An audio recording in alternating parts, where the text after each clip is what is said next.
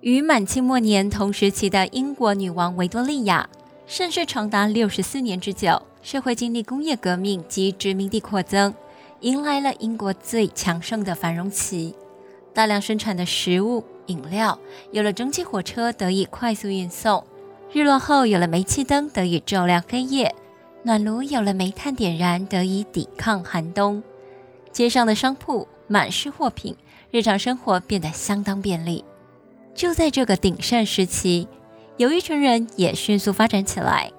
他们知道家里每个人的秘密，从男主人翘班找小三，女主人打牌输赢蛋，到少爷健身只求上 C 位，小姐绝食只因被人骗。他们像是钟摆般固执而稳定的存在，不因寒冬而赖床，不因酷暑而贪凉。他们是看不见的精灵，家里的整洁、饭后的甜点，全都仰仗他们的心情。更随着主人的荣耀一同欣喜，主人的悲伤一同愤慨。不然，为什么东方快车谋杀案中，保姆、司机、家庭教师、女仆、厨子、管家会一同涉案？他们就是现在只有在电影里才见得到的服侍英国贵族的女仆。这本《女仆的秘密生活》，黑衣围裙、白缎带，揭开英国上流底层的隐藏真相。为我们带来十九世纪后半叶到二十世纪初的英国庞大劳动阶层生活的模样，重现外表看似光鲜亮丽的女仆，她们真实的人生样貌。您好，欢迎来到听说你很棒，我是你读书时唯一的朋友。现在就请您跟随我一起回到那辉煌的维多利亚女王时代。在扫地机器人、烤箱、电锅、微波炉、洗衣、烘干机等家用电器还没发明之前，家里其实有很多家务需要人工处理。而由贵族和地主组成的上流社会是无需自行劳动、无需为金钱烦恼的阶层。他们从土地和利息上获利，个个富得流油，就像长日将近里的勋爵。他们只需要花时间在社交、运动、慈善。装模作样地担任国会议员或各种酬庸的职位。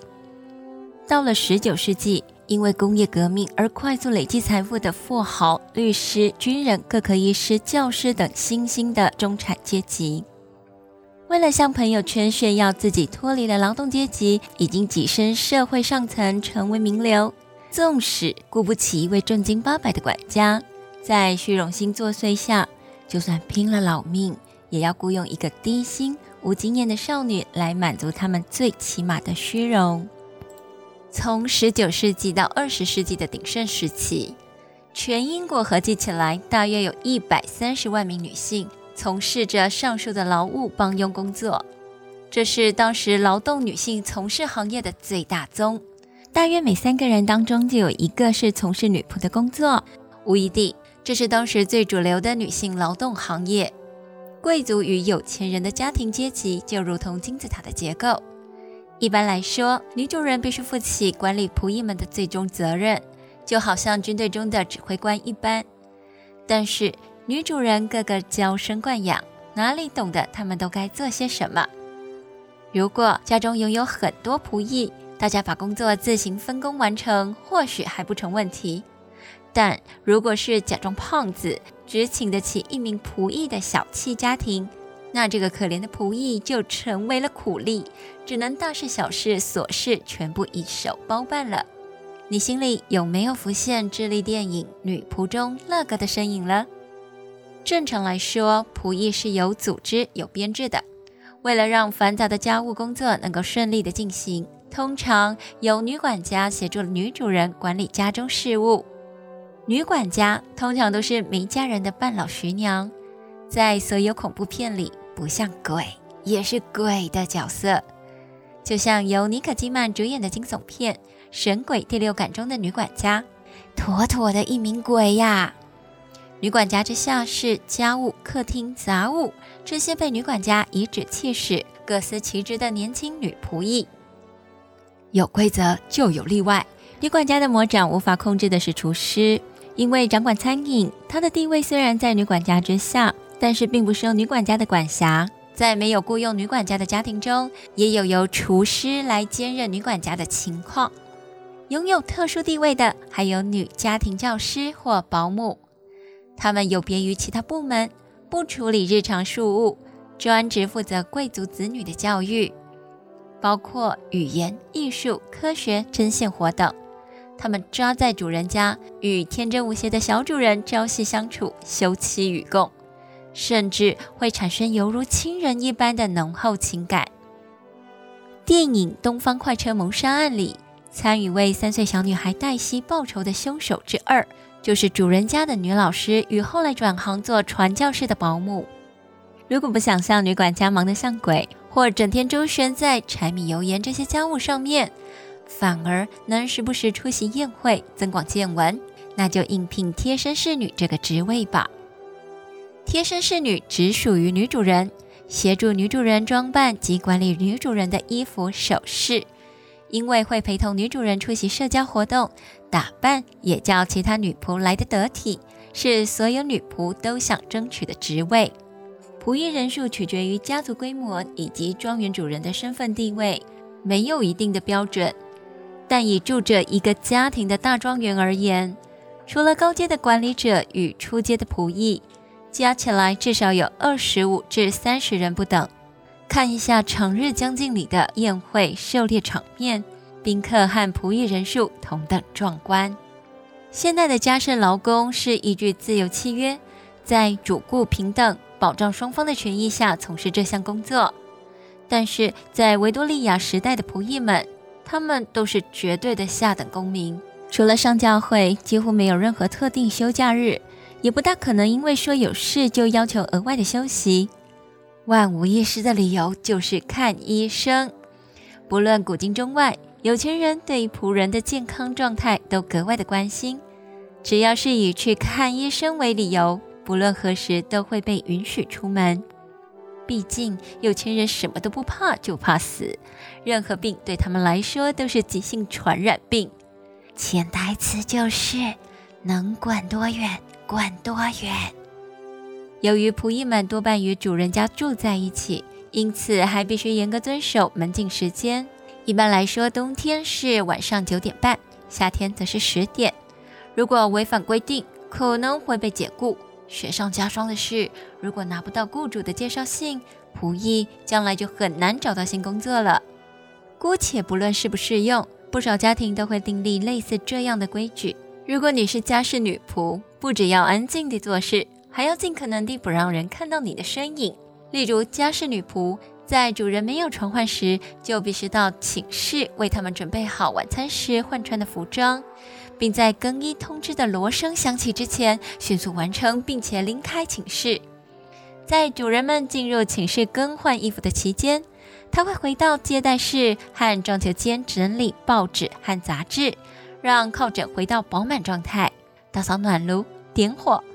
接着，在主人们开始用晚餐的时候，又趁机跑回寝室整理床铺。你瞧，他们的存在是否在大多时候都不被看见？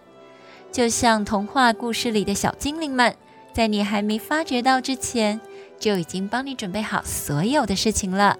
请了仆役的雇主们，总希望能恰巧让左右邻居看见女仆们从正门阶梯迎接绅士淑女宾客的身影，凸显自己有能力雇佣女仆这件事。接待女仆便是专责接待工作的职位，餐桌服务和玄关接待都是他们的工作范畴。也是主人招待宾客中最为在意的环节。中产阶级家庭大多会雇佣兼任打扫和服务的家事女仆，他们在楼上的宴客厅及楼下的玄关之间来回穿梭。虽然在宾客前炫耀家中穿戴整齐、清爽制服的女仆能彰显主人的地位，不过矛盾的是，主人们却又害怕被人瞧见女仆那一身卑微的辛苦模样。因此，又希望他们尽快消失在视线之内。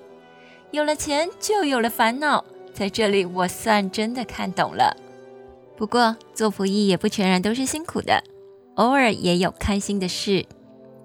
中产阶级的住家不如庄园占地广大，以楼上为主人起居，楼下为仆役的工作地点做区分。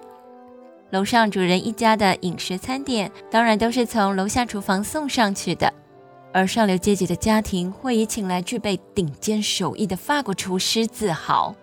这个时候就是仆役们的福利时刻了，他们可以从锅底的残渣中尝到一流料理的食物风味，而洗碗女仆或厨房女仆就要负责挖冰淇淋。虽然这是个体力活，但是在家庭成员分配完之后，享受剩下来的，使用昂贵新鲜水果制作的冰淇淋，就是仆役们殷殷期盼的佳肴了。曾经有贵族和地主们跟他们的朋友吹嘘，说自己在对待仆役们的饮食上多么的慷慨大气，因为他们认为这是真正绅士的修为教养。仆役们则以能吃到肉类当作是主人仁厚的指标。有仆役曾经私下说。因为给家族吃的料理总是过剩，主人会允许我们把前一餐他们用剩的食物，让我们当成下一餐来吃。有鸡肉、不同肉类的冷盘或冷掉的烤肉。不过，外表装阔的小气家庭就没有这个待遇了。仆人的食材和楼上主人的料理完全不同。伙食是便宜的鱼类，就算有肉类，也是使用边角料与其他食物一起炖煮的大杂烩。加上主人家剩下的小块起司与冷了的面包一起丢进烤箱加热，意外的造就了到今天还是指标性美食的烤起司吐司。这一点跟台湾的卤肉饭很类似。当初是因为日本殖民地的身份吃不起红烧肉，于是拿下脚料当红烧肉解馋。没想到意外却成为了台湾美食的代名词。在中国大陆也一样。以前清朝的王爷家里吃羊肉是一大块一大块的吃，仆人们就把切肉剔下来的骨头拿来红烧，也过过吃肉的干瘾。结果被某位王爷意外撞见了，尝过以后赞不绝口，因为那一整条脊椎骨看起来像特大号的蝎子，又给它取了个名字叫羊蝎子，从此成为了北京的美食代号之一。这些基本上不出门的仆役，应该无法想象和体验作为女主人的贴身女仆每天都在上流社会中穿梭的日子。贴身女仆一整年跟着女主人绕着地球跑，纽约、佛罗里达、百慕达、瑞士、巴黎、维吉尼亚，横越东欧、北欧、南非等地，大宅邸、王宫、豪华客船、私人飞机，入住一间又一间五星级以上的饭店。第二次大战结束后，丽兹卡尔顿饭店特别为某伯爵夫人准备了一间仿佛花园的房间，里面摆设了来自美国友人送的鲜花和水果，其中就有女仆从未见过的香蕉。当她不由自主地拿起一根香蕉品尝时，碰巧夫人进门看见了。夫人可能是带着施舍的态度，大发慈悲地说：“你可以把它全部吃完。”毕竟，在一九四六年，香蕉对于英国女仆而言是黄金一样的热带水果。十九世纪的上半叶，也就是一八五零年之前，仆人们的薪水都是一年支付一次，因为他们等于是家里的长工。况且，人手上有了钱就会作怪，因此主仆之间对于这样的支付周期也都相安无事。直到二十世纪，领月薪才成为主流。当时，一位十四岁初入职场的少女，工作一周可以得到一先令，也就是说，若想买下女仆必备的制服、围裙、内衣等布料、鞋子、手帕等小物都齐全的话，不吃不喝耗时一年半可以达到目标。在他们拿到人生第一个五先令后，就会觉得自己是有钱人了，真的是好傻好天真。好在主人家里会帮女仆准备好第一套制服，和现代职场一样，薪水的行情会因为职位、接受成熟度或工作地点而有很大的差异。用现在的眼光看，那个时代家里想要聘雇女仆的要求还真不高，男主人每星期有一英镑以上的收入就足够了。在现代呢，一英镑只能买一瓶可乐、两根玉米。或三个甜甜圈。